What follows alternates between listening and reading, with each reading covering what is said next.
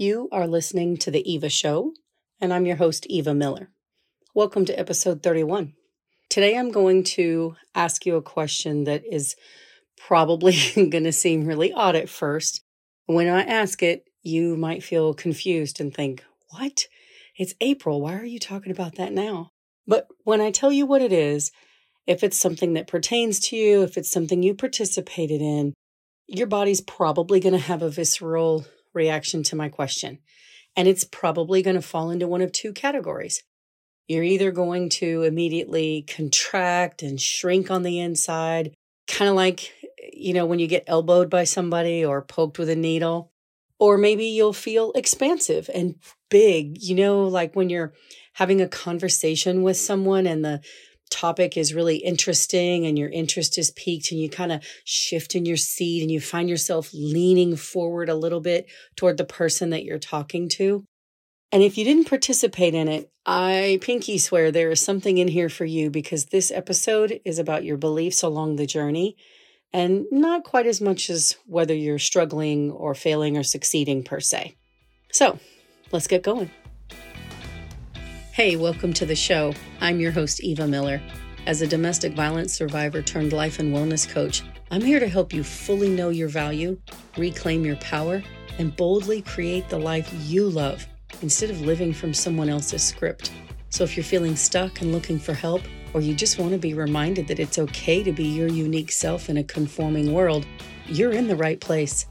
Don't water down your wild. Step out of the race you never wanted to be in and forge your own path. Let's go. Okay, so I told you I was going to ask you a question, and here it is. How are your New Year's resolutions going? I know that might seem like it's coming out of left field, but I was thinking the other day about how businesses and corporations of all sizes and types run quarterly financial reports.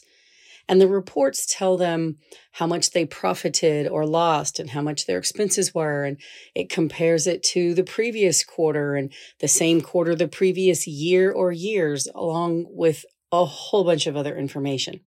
And the whole purpose of gathering all that information is to help the company know how to shift or pivot themselves so they can ultimately be more profitable, right? And I know that you're not a business, you're a human being. But the thing that is applicable to us is the value of checking in periodically to see if we're still headed in the direction we want our lives to be going. And I thought we could explore this today. So maybe when I asked how your resolutions are going, your answer would be loud and proud. They're awesome. I'm consistently hitting my goal of running a thousand miles a week. I quit smoking. I stopped yelling at the kids and my husband. I stopped eating sugar and drinking soda. So I've lost 97 pounds so far. I've saved 20 grand by not buying cigarettes. I learned how to speak Portuguese and I've got that new TikTok dance on lock. But for most people, it would probably be something along the lines of, well, I did great for the first few weeks, but then my kids got the stomach bug and they gave it to me and I gave it to my husband. He gave it to the dog and I tried pushing through and I struggled, but in the end, it all kind of fell apart by Valentine's Day. And then we know what usually happens after that, right? It's put away in a closet somewhere in the back of your mind, and it doesn't see the light of day until late December when you think about making resolutions for next year you have already in you that disappointment and the discouragement, and if you're honest, maybe some judgment. But whether you're experiencing success in this area or not, whether you even made any resolutions or not, could we talk about the headspace that is involved around all of this? Because what you think about a circumstance leads to you having feelings, and your feelings lead to your behavior, and your behavior dictates your outcome. And when your outcome isn't what you wanted or hoped for, you might think back to your behavior and question where it could have been different or better. And maybe you think back to what you were feeling at the time to see how that might have influenced you. But you probably don't go back to the root issue, which is what your thoughts were that were surrounding some of the resolutions that you made.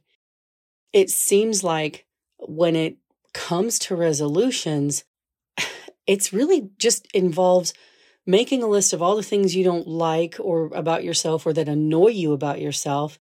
And then you pick one or more of those things to change that you don't like. So basically, it kind of has a tone of seeking perfection.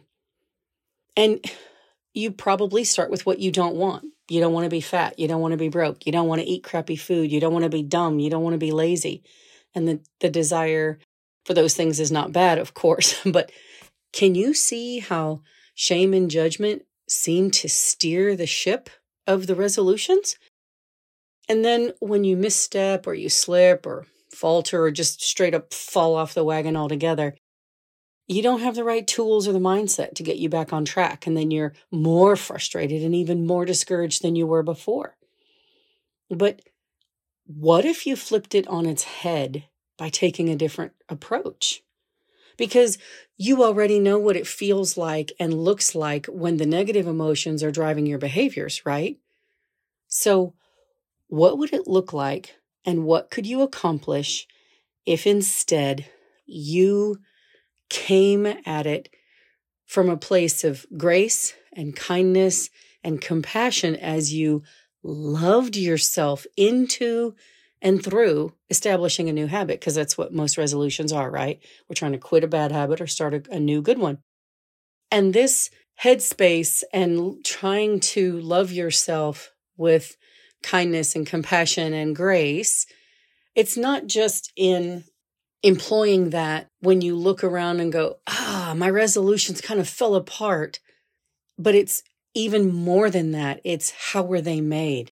What spirit were they made in? Because since how you do one thing is how you do everything, and if the care you give yourself is rooted in love and kindness and grace and compassion, how much more of all of those will you be able to give to other people?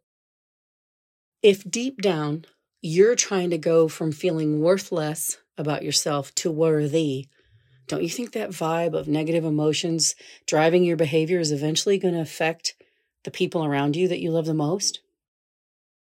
You know, like I said, most resolutions are usually about habits and behaviors.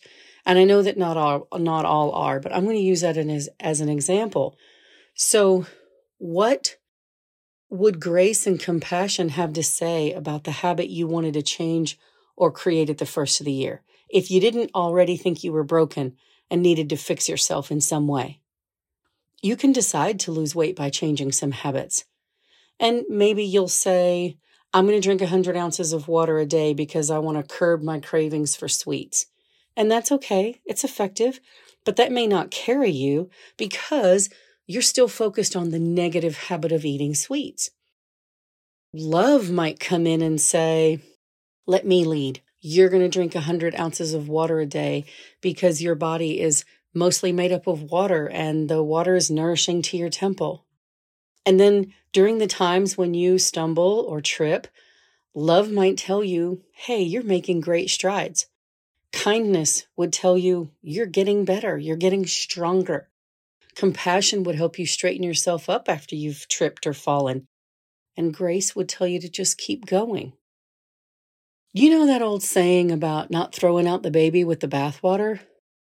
Well, you, my friend, are the baby, and the bathwater is your old way of feeling about things.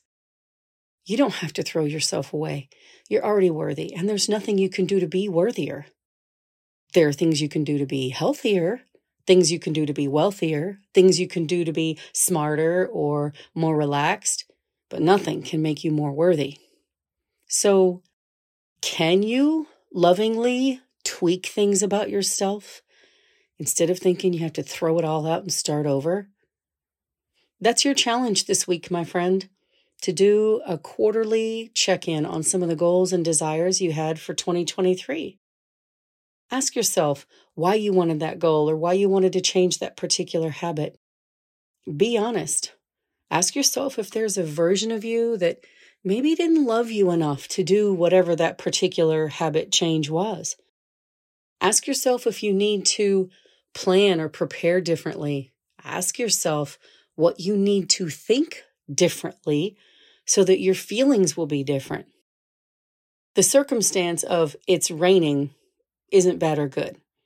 But if you don't like rain and you think, oh man, it's going to be a bad day because it's raining, and then you feel unmotivated to do the thing you were going to do because it's raining now, and instead of doing the thing you were going to do, you sit around on the couch and watch TV, at the end of the day, you're going to feel kind of crappy about the outcome that you got. But it didn't start with sitting on the couch, it started with how you felt about the rain. And sometimes our brains don't want to do the hard work of digging into why do I think this is? But why is one of the most powerful questions we can ask ourselves. And if you don't do that, if you don't ask yourself why and dig in, what story will you keep on believing? How many habits will you keep running with that aren't serving you? You are powerful and brilliant. And I believe in your ability to peel away the layers of who you thought you were supposed to be so you can become who you've always wanted to be. I'll talk to you next week. Okay, Changemaker, that's it for me this time. I hope you enjoyed the episode. If you're interested in working with me, you can book a Blue Skies Discovery call. It's totally free. The link is in the show notes. Thanks for being here. Talk to you next Monday.